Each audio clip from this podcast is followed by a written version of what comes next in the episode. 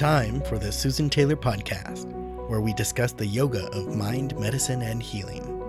Author of Feeling Good Matters, Sexual Radiance, and the Vital Energy Program, Dr. Taylor imparts authentic knowledge and practical tools that inspire, educate, and empower us to be a healing force for positive change. So join us and take your life and our planet to the next level.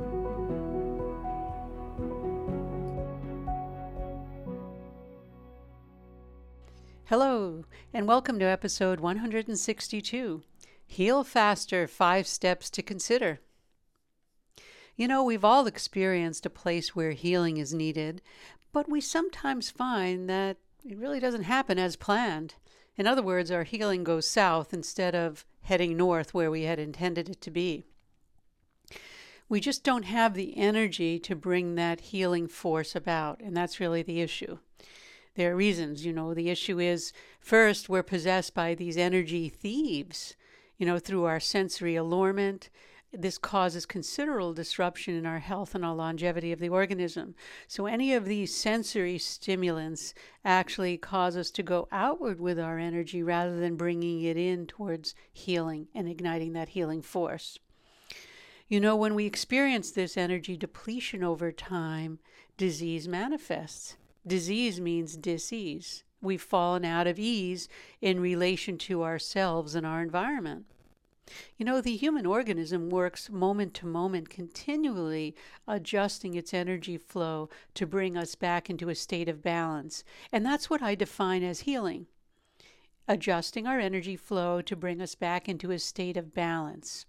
So, according to my theory is everyone needs to heal because everyone needs to constantly be in a state of balance. And most health issues begin at the level of energy. You know, most people don't realize that many health issues begin at the level of energy, whether it be the chi, ki, pran, whatever you want to call it. Uh, you can use any of those terms. It's that subtle energy that we talk about. And what does it mean? Well, before an issue reaches the physical body with visible symptoms like indigestion or lower back pain, there has to be a disturbance or an imbalance somewhere in the person's energy body. You know, Western medicine now states that breast cancer, for example, is present in the body for some maybe eight years before it's physically detectable breast cancer cells start spreading to other parts of the body long before a tumor is even detected in many cases. And that's, you know, some new research suggests that. You know, that finding, just saying what I just said, radically alters the view that cancer cells spread only at late stages of cancer. So, researchers also found that even before cancer is diagnosed, these breakaway cells head off to infiltrate other bodily organs you know, leading you know, leading one to inquire why can't it be detected? Why can't we find it? Our current medical technology is not quite sophisticated enough to detect changes in the flow of this healing pran energy, you know? It's we don't have that subtlety in detection. You know, when our pathways get detoured from an energy blockage, for example, in many cases it takes time for the cellular deformity to occur. What I'm suggesting is that all disease exists first at the point of energy issues, energy depletion, blockages in energy pathways. That's why master practitioners and healers have been successful in restoring health function through acupuncture and marma therapy, for example. These therapies work on the subtle energy fields which constitute the healing force and I've discussed that in other episodes prior to this. So, root up the cause and allow things, allow our healing to happen. Every health issue has a root cause, and it's the root cause that needs to be identified and rooted up if we're going to actually heal.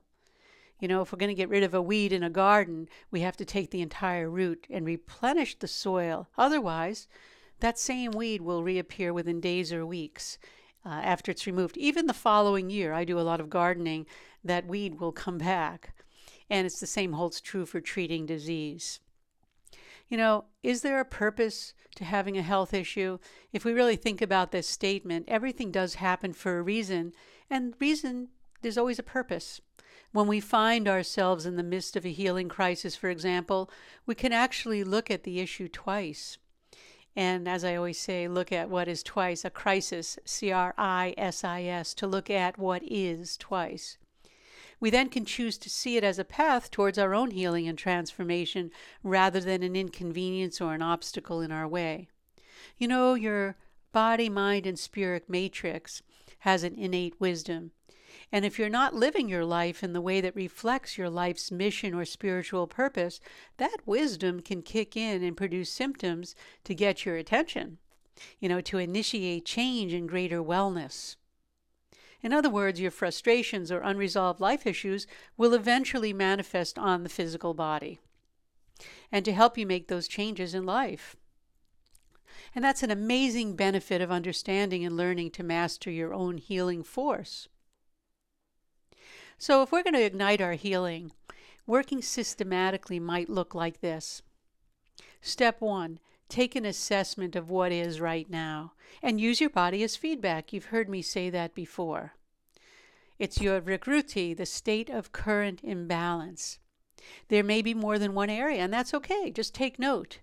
You may have a stiff left shoulder, a painful right hip. It's very useful to take an assessment before even getting started in developing a plan. And step two would be to accept this. Accepting doesn't mean to identify and owning the problem. It just means to acknowledge it and understand that there's an imbalance and it needs to be brought back into balance. It doesn't require that you beat yourself up or, for that matter, give up. You know, it's not anybody's fault or whatever. Just let's find out where the imbalance is. Step three devise a plan with the resources that you have.